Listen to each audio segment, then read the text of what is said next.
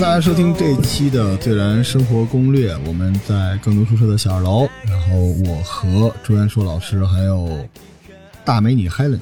跟大家一起回到日本的传统篮球弱县神奈川。 我们上一期聊的是湘北啊，对，啊，然后我们还是分割成了两期，因为内容浓度太大。然后我们今天聊聊神奈川其他的豪强球队。上次跟朱老师说，这您印象最深的是湘南纯爱组，哎呦这地方产暴走族啊。还有暴走族，嗯对，然后江南暴走族，这我们刚才说到这湘南，是因为湘南工科就是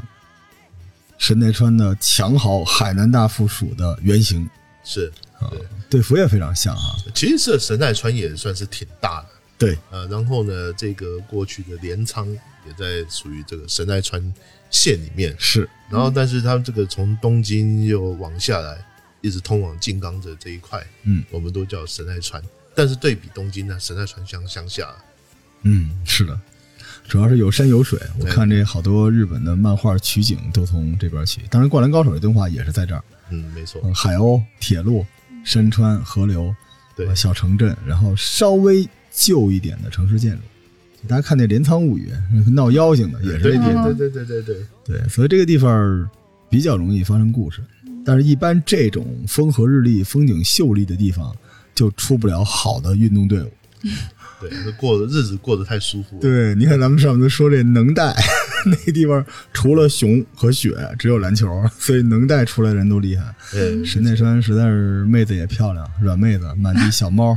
海鲜，所以这个球队差点意思。哎，朱老师，您去过他那边那个神奈川那灌篮高手的那个路口吗没有，镰仓高我一校般来讲说不凑这种热闹。哦，但是呢，因为我就觉得就是一个铁道，对，然后那么多人去那边拍照，有点有点神经。哎呦，我每次这个去那儿都得拍个照看着。我倒不拍，因为习惯了，我也长得不太嗯不太适合 拍照。但是你能看到跟那个 cos 的那个摄影棚跟漫展似的对啊啊，，几十个穿 JK 的 中国的啊你小是去姑看娘。小姐姐去的？我主要是想看那个路口，但是你看不到路口，嗯都是小姐姐。然后那个男生抱着个篮球，然后都得在那儿合影。但是我有一点很奇怪啊，朱老师，我每年去都能遇见，这就意味着不同年代的不同年代的男年轻人都看灌篮哦吗？呃，其实现在《灌篮高手》在前一阵子，我曾经看一个报道，说他他在日本的影响力其实也算是还不错的，嗯，啊，也算还不错的。只是就是说，他可能没有想到说《灌篮高手》在海外的影响力，也这么大？特别是海峡两岸的是影响力更大。是，啊，这可能是他们一直当初在画这个漫画的时候，他没有去设想过的，更没想到说，呃，这个学校前面的铁道居然变成了观光胜地。嗯，早知道就在那边摆摊啊，买个房子什么的。那地儿还真是，而且我还真问过， 不贵，呃，就对是啊，镰仓高校前往对对上走，对对对，然后右侧全是那种小楼，后来我都觉得可能是专门为中国人设计的，因为他那房子特大，呃那对日本的一个一户建差不多就三四十吧。对啊，但他那搞不好我以后以后在那边买个民宿，然后租租一下那个地方，然 后让让大家来 瞻仰一下，嗯，真是真对 啊，是我觉得也不错。对，但是这学校其实是陵南， 大家费半天劲看了半天湘北，其实陵南。咱们待会儿说陵南，咱们还说回海南。海南其实，呃，往回倒一下，神奈川的传统的篮球霸主是一九六零到七零年代的庆应义塾，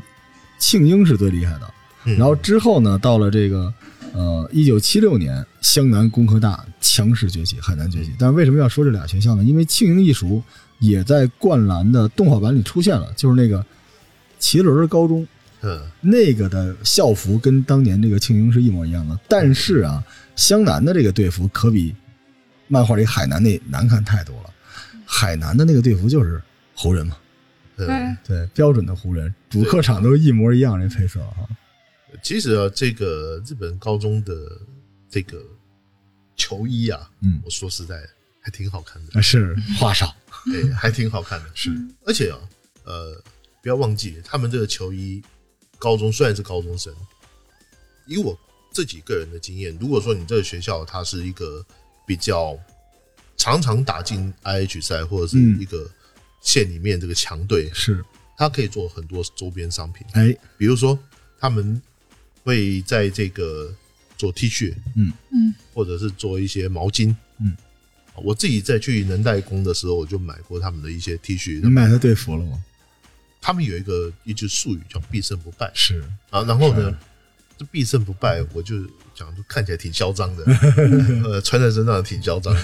啊，然后我就买了，而且那质量还算是还算是挺好的。嗯那另外一方面呢，哈，有一点就是在说，他们有一些商店街嗯，会很支持球队的，对，本地球对队，本地球这队跟美国很像嘛，哎，对对吧？对美国它那地方如果有 NCAA 的球队，哇，对那商店商店里面都会卖。所以我我觉得他们这种这种校园篮球，它健康就健康在这，他们跟本地的一些经济活动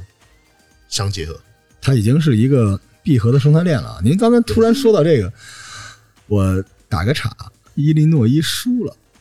是啊，他他是输给同同那个同城兄弟呃同吗城？同城的兄弟，我的天哪！伊利诺伊是第一号种的，这状元就出局了啊。因为今年呃 NCAA 的很多球队多多少少受到疫情疫情影响，那训练各方面对，训练各方面它不是那么稳定，嗯，所以今年我自己的感觉冷门特别多。嗯，今年应该是回家晚上接着看但去，是刚参加大学应该还是会夺冠。对冈察加是吧？好吧，好吧，那这希望他们借您吉言啊！我也喜欢冈察加。来，回到海南， 那咱们聊聊这支球队吧。海南大附属其实，在漫画里面给人一种感觉，就是纪律性非常强，对训练强度非常大，对，就是特别像那种传统型的那种强豪球队。但是，这个球队里这个 bug，我觉得应该是日本篮球史上没有过的一个人，嗯，就是木神一帝王。可是那个时候没有詹姆斯呢。嗯，即便是现在啊，在日本的高中里面，你也很难找到一个詹姆斯这样的，这么粗壮，嗯，而且还是体型这么好的一是个后卫。因为是木神一，我记得身高大概有一米八五左嗯一右，米八五八六的，一米八五、一米八六，这其实在中国的高中生里面来讲，可能不算什么。是像我之前看那个清华附中，最矮的也是一米八五，嗯，但是呢，一米八五，然后体型像詹姆斯那么矮矮壮壮的那种这种类型的后卫，在日本很少见。他是应该凭空想出来的这么一个对完美的一个后卫，对，但是结合井上学院大神的年代，实在想不出谁是这种类型，因为他还是攻防一体，嗯，就好几次封盖灌篮嘛，对而且只是好像远射差点意思，对，就就他其实他我我在想哈、嗯他所设想的一个人物，有可能是魔术师约翰逊，哦，但是呢，呃，又不完全是，因为魔术师约翰逊也他的弱项也是在他的三分远射，嗯可是呢，木圣一他的一个设计，他是一个属于全能球员的一个形象。那全能球员在呃井上学院所画的那个时期很多了，嗯，只是说他在每一个，他不一定说一定有一个指涉的对象，但是他可以说指涉到某一种类型的球员嗯是他所希望看到的。所以像如果说我们今天今天灌篮高手，他是在二零一零年画的，我们可以说他很像指涉在詹姆斯身上。是但是呢，在当时还没有詹姆斯的出现，可能他就是另外一个不同的球员。是，而且他在这个人身上灌注了很多武士道的东西。啊，对，就第一次湘北对海南，然后木申一在更衣室里边，呃，光着膀子蒸汗，头上围着一个那个带着一个大的毛巾，舞者颤，就是越到这时候越紧张越战斗，就那种感觉，那种威压感。包括他们后来给灌篮这个动画，虽虽然这个动画是垃圾啊，但是这个动画里的一些音乐还是很好的。木申一出场的那个音乐，就帝王版的那种音乐，真是太厉害了。这个可能日本人把他们对于武士、对于这种道、对于刀的这种东西，都放在了木申一一个人身上。其实啊，我印象最深的是什么？呃，湘北对海南的那一场比赛，嗯，刘川上半场只得了二十五分，我还记得。是，然后教练哦，在更衣室里面拍这个板子，你们是想要让他得五十分啊？这一幕我还真看过。我曾经在台湾的高中比赛的时候，有一个球员，他这个整场比赛，他们全队得四十二分，他一个人得三十三分，对手得三十六分。哦，然后那个教练在那个更衣室里看，你们要让他一个人干掉我们全部吗？我们全队的得分比他一他的得分还还多三分而已，然后就就指着球员这样直接骂。我才晓得说，那高中球教练呢，有的时候那发起脾气来骂起人来啊，挺不留余地的，是，挺不留余地的。所以像那个时候，我我其实印象最深的是是这一幕，就让流川枫，当然流川枫下半场是有点累趴了，是体能不啊但行，是呢，但是呢，那一场比赛是我整个，因为那一场我记得赤木是受伤了，是所以流川那一场的表现是我觉得是非常精彩的个人秀。嗯是个人英雄到头了。嗯呃，其实因为我在整个灌篮里面，虽然我自己特别喜欢樱木花道啊，但我心里面觉得最厉害还是木神一。我觉得他不在一个圈层，就木山一可能是和田雅史那个圈层了。就他这里面如果能分级的话，他是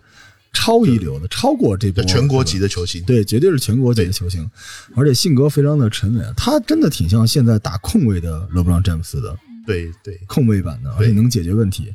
但是这个海南其实有点意思，除了他之外，其他几个配置也都达到了平均水准以上啊。这个中锋是一个蓝领中锋，高沙，对高沙，对，嗯，然后他这个大前锋呢，我老记不住名字，就一黄头发的一个剑叫这我也是有点记不住，对因为然后出场就是出对场不多，镜头就是几个嗯呃那个无球跑动的，然后对，这神宗一郎，对对对，然后神宗一郎，神宗一郎其实就像您说的，就是日本特别标准的那种射手球员射，手，就日本人必须有这个，而且出手很快，嗯，嗯，而且出手呃不能说很快，就出手很高，因为他位置身高是可以的嗯身高在呢，对对对，一米八九，我记得神宗一郎身高差不是多的快一米九嘛，是那在日本的高中里面，这个射手的身材是非常高大的。嗯那一般日本的射手都是像三井寿那个身材，嗯呃，一米八到一米八五之间。那有到一米八七的那种，基本上就算是非常顶尖的得分后卫是了。而且球商很高啊，记得有一个球牧师一传给他，然后他直接用身后直接一拍，嗯就空中把那个球变向就给了。但是他们这个队的最大的 X 因素是，也是显得这个海南没有那么厉害的是青田信长，对他这个位置很诡异。对，他因为他首先他矮哈，嗯，那另外一方面，你又除了弹跳之外，你也想不出来他防也有没什有么特别的长处。是他是一个无球跑的一个小型的攻击后卫，这就很奇怪了。是因为你像高中篮球，一般来说他是趸进内线的，嗯就是他中锋是在里面不出来的。结果你还是一个攻击篮筐型的，完全在这个漫画里没有中投表现的，咋打？对，那他很可能啊，就是说，在第一个是他是以突破为主的，嗯突分为主的一名后卫；另外一个就是可能是一个防守尖兵，哦也，就是说，他是在比如说我要去做全场压迫的时候，他是领在最前要面领防领防的那一个，泰伦卢，或者是强强力去盯的那一个。嗯，其实有的时候会会需要这样的一个，是他比较倒霉，他唯一登场领防的是流川枫，因为是，其他的咱没看着啊。对但是这个球队，嗯、应该是训练有素的，最大的体现就是公益哈，对。投三分这个，嗯其实我在聊这一期之前，我也跟这个海人有聊过，我以前就长得像 公益，身高像，哦，你也戴眼镜儿头发也像，哦，然后打球的风格也像，就是在外面投篮。哦，但是呢，有一点让我觉得最佩服的是，海南这样的强队会让公益这样的人进入到这个球队，而且还居然能够重用。嗯，这个是我觉得海南这个教练、啊、非常了不起的一个地方。就是训练比较得当嘛，他对，而且那个年代的远投手，他还不是像现在 NBA 这样，就是以球队的常规打击力量，对，那时候临时调上来。对对对你像那个，而且他专克樱木花道，对他这个课吧，我还是觉得特别日本的那个武士的那个路子，嗯，就是他有种那种感觉，但是现实生活中这种事儿不太可能能出现的，对，不可能说那爽死了。如果是这样的话，没有错。对，就是你不要说一米八八的来打我，就算是就算是罗老师来来单单打我，我也是没招啊。这是一个投手好。呃，对，但是这个海南挺有意思的，因为在最后整个灌篮的漫画结束的这个全国大赛里边，海南应该是亚军的。嗯，哇，那他其实一路上，他这个赛区他要干掉不少球队才能上去的。没错他，有一个很重要的一点，其实就是他的这个板凳球员很厉害。嗯，嗯，要要不然他们是为什么体力很好？就是因为他们不光是上场球员厉害，他们替补也很厉害。是，其实啊，像高中球队里面哦，呃，通常是到你有七个人能用，是，基本上就够了。嗯，那如果说你要守那种全场压迫式的那种防守，你最少要八个。嗯，但是湘北他们其实主要还就那五个。对，嗯就那五个六五六个人，对，但这个很真实。我觉得大家收听了上期节目就知道了，跟朱老师说这个，很多人说漫画就五个主力，你想想你高中球队有几个主力？对，你真到 NBA 呢，有人上了三 D，有人什么不可能的，其实五个凑起来都费劲。 真的是费劲。嗯而且很多球队他真的就是几个特别能打的在上面，一般教练手里能握的五六条、六七条枪就相当富裕了。嗯，对。不过哈、这随着高中比赛的那种激烈程度哈、啊我以前在台北有一个高中啊，台湾有一个高中叫屏东高中，李学林曾经在北京队夺冠的这个哦李学我特林别是喜欢是屏东高中的。屏东高中他十二个球员当中，他一场球上场就六个人，哦顶多六个人。哦，那轮转吗？还是他就是轮休是吗他的球员不太犯规的，啊哦他们是打进攻性的篮球，然后他们球员不太犯规的。然后呢，有犯规的球员或者受伤的球员，他第六个才上。嗯可是呢，这种篮球现在在台湾打不了了，因为台湾高中的防守强度也明显的提升上来。你再你再这么打，你体力完全是吃不消。 ，OK，那所以呢，我觉得像像我在看几个日本的高中比赛之后，你会发现有个别的学校它还是这个样子，嗯五六个球员能打的，但是呢，你五六个球员能打的，你剩下的那几个人，你是教练不敢用呢，还是有什么一些其他的理由，那就不知道了。可是要打到最后冠军赛的那个阶段呢，起码都还要七八个人。是。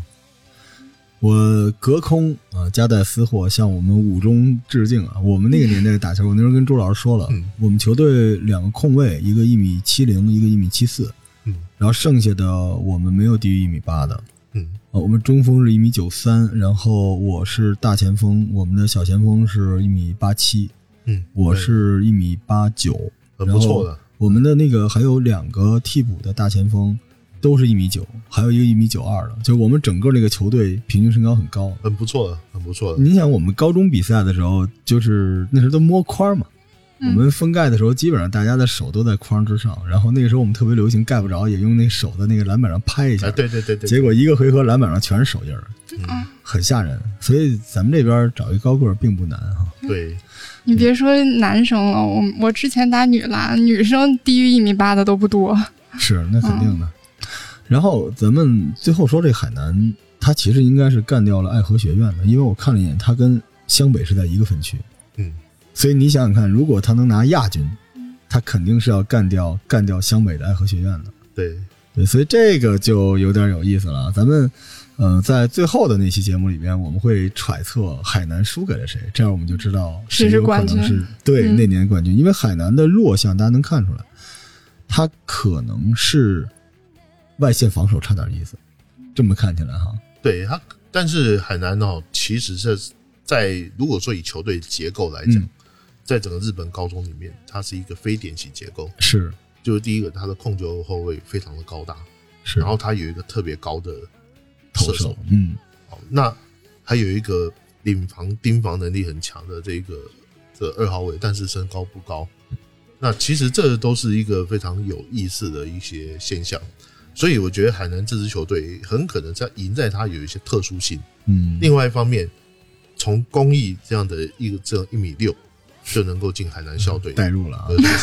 身材，我可以发现一件事嗯，他这个教练很有办法，哦，他这个教练是真的很有办法。是就很很能去阅读这一个对方的这个哪些球员的弱点。嗯我举一个很简单的例子讲，即便是在我们的职业的比赛里面，矮个球员去防守高个球员，他的例子也非常多。我曾经有一次去采访过那个佩贾斯托亚科维奇哦哦天哪，啊，这个他这他这个这个人呢、啊，射手神投手，我有一次看他去训练，投一百个三分球进球，只花了一百一十几球，那种神准的程度到这种地步。我想他应该是比克莱还要厉害的。对，就是说单就三分投投篮的话，他是非常厉害的。他最讨厌什么？他最讨厌就是各种不同高度的人去守他。你有的时候守他的时候是很高大的球员去守他，守不住了，要换一个矮个球员。那换一个矮个球员，再守不住，再换一个更矮的。是，那每一个球员他的防守的策略不一样，有人在你身上蹭蹭摸摸的，嗯然后让你浑身很难受。他的目的不是说不让你投篮，他是让你很难受的去投篮。那么，我觉得这可能就是我们在看这个《灌篮高手》的时候，我们有时候会看到，呃，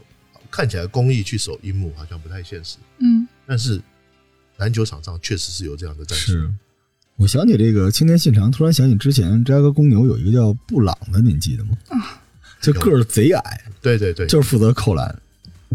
呃有的时候突然会出现一个突击性的，还有包括内特罗宾逊，他整个职业生涯他也不是一个以投射见长的，但他们个儿很小的人突进去，可能能振奋一下士气吧，然后像疯狗一样撕咬。对，所以像他们这种球员呢、有的时候你看看着好像不怎么起眼，但是有时候在对于球队来讲，他会有他们独特的贡献。对，斗魂，所以这就是这就是海南啊。但是海南最后能打到亚军，还是挺厉害的，整队还是厉害。可能是真正的强队，没有那么多花边儿，没有那么多噱头，打架的可能都没有。对所以而且这个跟他们教练绝对是有关系的。是，就拿他们跟翔阳做对比吧，翔阳他就是没有教练嘛，相当于就藤真是又当队员又当教练 嘿嘿然后他们其实主要的问题就跟海南的差距就在于一个教练。是他这个教练可能还是体系内的。您看他这个对对对，安西，呃绝对是外聘，对外对聘一个专业的。对，而且对安西非常的客气嘛，就可能对是这对个你你对识货对才没错会没错，对没错吧？？啊，他那个教练那扇子也挺有意思， 最后在手里给砸 了，挺好玩儿。这就是海南啊。然后我们下面就来到了，嗯、呃，黑人特别喜欢的翔阳嗯啊。这翔阳，我先跟大家透一底，特别有意思啊，就是在我们刚才说这个湘南功附属，就是海南大的原型，湘南功附属连续制霸神奈川十几年的年代，有一支球队常年屈居第二。嗯并且这支球队打入过一次全国大赛的十六强，而且在主力受伤的情况下被淘汰掉了。嗯，太熟悉了吧？这支球队就是翔阳高中的原型，叫法政大学第二附属嗯，真的有这么一支球队，所以这很很神奇，就是它还是有映射的，对能而且找它到原型。他特别像菊与刀，你知道，就是他就厉害了这一年，然后他永远不行。但是这一年他特别悲壮的退场了啊，这就是翔阳。但是翔阳有一个更神奇的东西，就是日本的这个篮球粉啊，一度认为日本国家队这五十岚圭啊嗯就是藤真的原型。这个你可能不知道，海伦可能不知道五十安龟长怎样。五十安龟是算很很帅的一个，帅啊，哦帅爆 了，帅爆了，绝对是然。后这个陈坤，哦，肌肉版陈坤，但是哦，吼我觉得啊，这个整个《灌篮高手》最让我觉得不真实的一段就是翔阳。第一个啊，藤真这个基本上恕我讲一个不太好听的话，嗯就是装逼， 嗯，对，太壮了，嗯太装了。你为什么上半场不上场啊？这个即便啊，你有多不了解对手的情况下，你也是需要去打听一下， 需要去打听一下。嗯啊，你的对手湘北到底进得来的哪些人？嗯，嗯，你你在不知道的情况下，然后你藤真的第一主将，又是球队的这个主帅，你不上场， 这个好像有点说不太过去也是，还有一个就是你一般高手之间都是有链接的嘛。嗯你看对方直接恶补了三个县内全明星级别的人，对对你居然还在那儿坐着，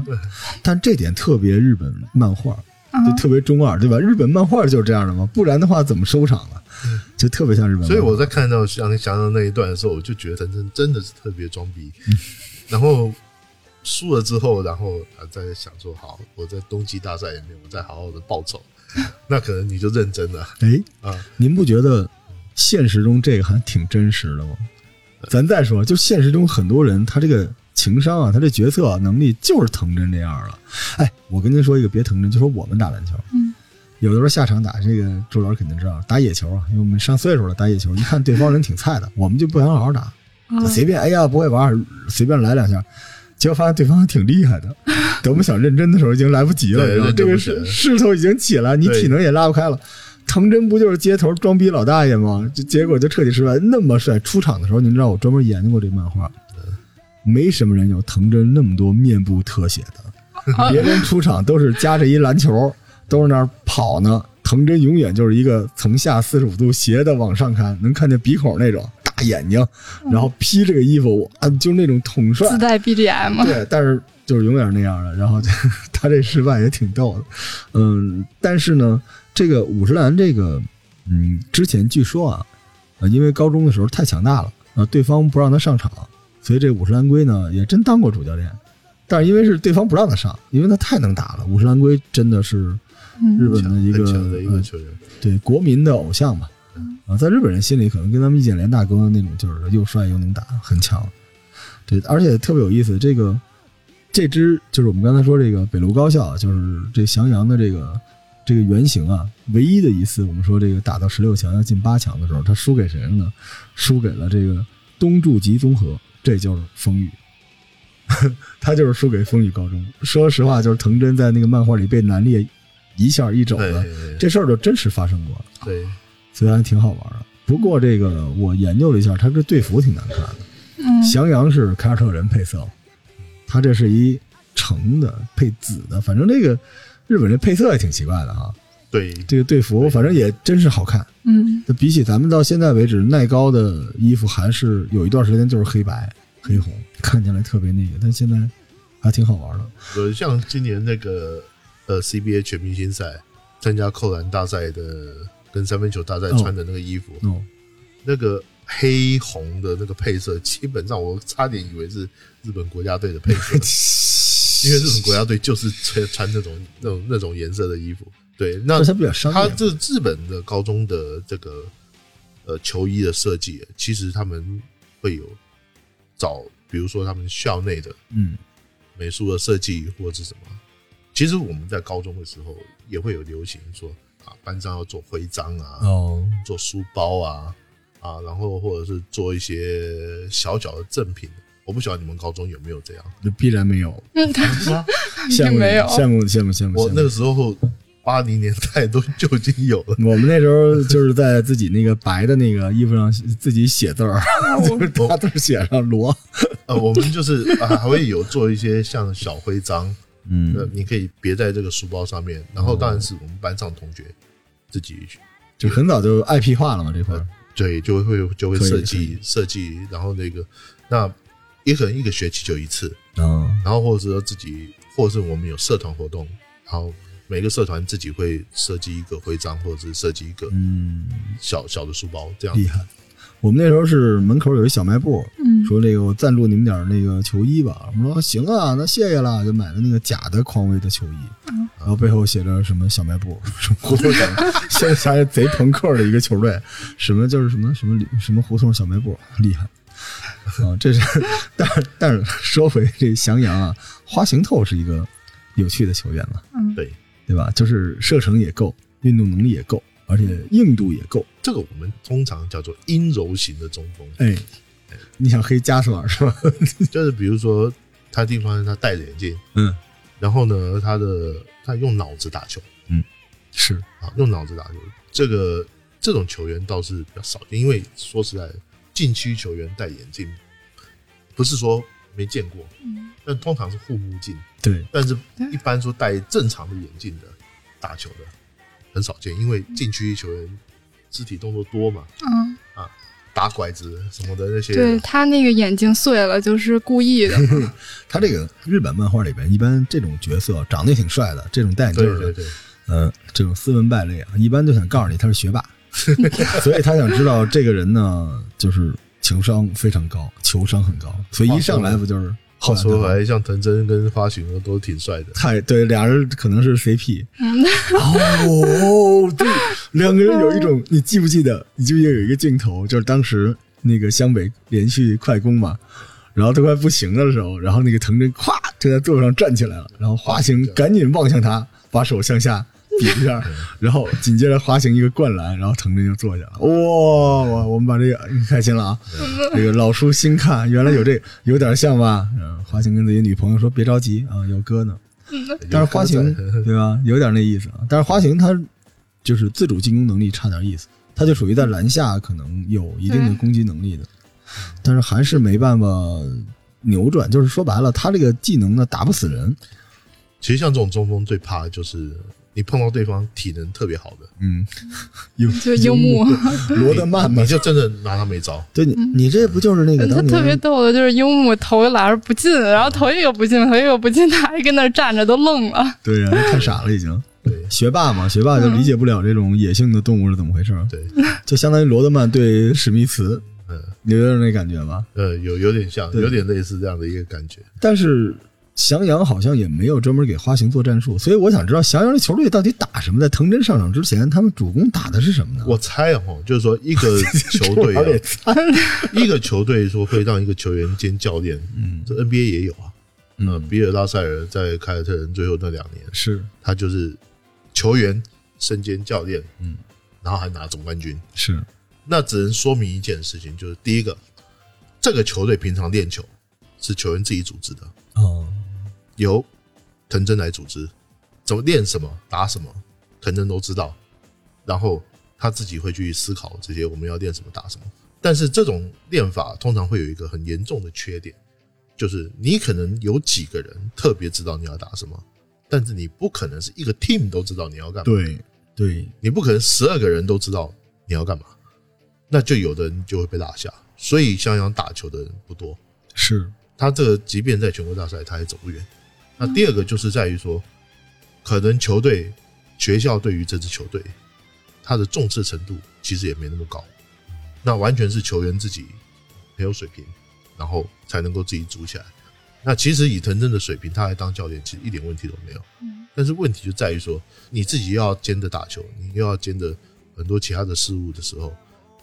你的麻烦事情就会很多。其实一支高中球队的教练要做的事情很多、欸，是，你除了要组织训练之外，你还要处理很多乱七八糟的杂事，你哪哪有可能去管那么多的事情？嗯所以我觉得藤真可能就是很简单的，他们有一个随队教师在那边，可能就是负责帮他去做这些杂事。那至于说其他的部分，就是藤真自己自己说了算。他们输给湘北之后，当时海南的教练不还说了吗？说如果有一个好点的教练，这球队可能还能更好一点。对，对，至少藤真你不要去去思考那些有的没有的事情，是，你还去想说啊，没有人去做敌情的收集，所以你上半场不上场，对呀、嗯这是很荒唐的事情。他骨子里边老想跟阿木决斗，但没没错想到他和木神一中间已经塞进了一大堆狠角色了。对，嗯没错，没错。对他没办法，而且如果你就是这个球队的巅峰的话，你怎么进步呢？我觉得这个是就包括到落到我们今天说开公司啊，或者小伙伴们搞什么都是一样的，就是你当你自己就是这个最高水平的人，你一定要有一个责任，就是让自己继续保持学习，不然的话，你要是上线，那那怎么办呢？对吧？ 孤独求败，这有一个很简单一个道理啊，就是像藤真这样的球队啊，嗯就好像一个中小企业，我老板本身又就跑去兼跑业务，我老板还去管会计，嗯，我老板还去搞这个人事，光杆司令呢，老板很有能力，OK，你这公司还能开得下去。嗯但是老板也有盲点，或者是你公司大到一个程度，业务多到一个程度的时候，你没办法 handle 了，怎么办？没有势了。你知道篮球比赛是有一个势头的，嗯你也可以理解为士气。就这个势一旦起来了，你摁是摁不住的。就是你经常打那种比赛的时候，你是知道的，这一波流一波流就这样。他这最后三井等于都已经累成那样了，最后，对，但是他关键他上的时候，这个势头已经无法无法嗯婉转了，因为你不光是自己的有士气问题，是对方的势头已经起来了。嗯对，这篮球就完全没有办法所了。以我觉得襄阳失败是必然的。而且你想，如果阿木他们这些人都退役了，那他直接的竞争对手是谁呢？因为藤真是高二嘛嗯，他直接竞争对手是仙道，是啊，那怎么可能呢？就是把他生吞活剥了呀！而且不说仙道，湘北到了第二年，他一堆人，流川才大高一呢，对，嗯万一三井寿留级了，三井流川啊，然后樱木，还有那个工程也是高二工程刚工程高三嘛，就是高到二下一年对工对程到高到高三了，对他其实跟工程说不定都能对调，因为就是你知道你曾经特别厉害，他就是另外一个版本的三井寿，但是你觉得你那么厉害，你不觉得有比你厉害的，结果到了下一年，你可能就没有你想那么厉害了。对，而且你说翔阳，就别说下一年，就这一年，你觉得他打得过陵南吗？他打不过陵南，肯定打不过。陵南已经是一个百炼成钢的球队了，就是他只是因为一些问题，就是他和湘北谁赢都行，嗯但是翔阳我觉得不行，谁都打不过。其实说白了，就是我就是觉得看那个漫画的时候，我生就气、啊觉得藤真特别装逼，想上场啊。嗯我就是觉得特别特别装逼。是这个球队明显啊，就特别像当年跟公牛打抢七的那支步行者，他一定是围绕藤真建队，因为他几个高大的前锋嘛，他那两个对一米九的那个前场三个人都过一米九，就明显就是让让他来策应，让他来打，拿他当保罗使的，但保罗从来没有在场下指挥过呀。啊，所以这个球队就犯了日本漫画中犯的中二错误，这就是我们说的降阳。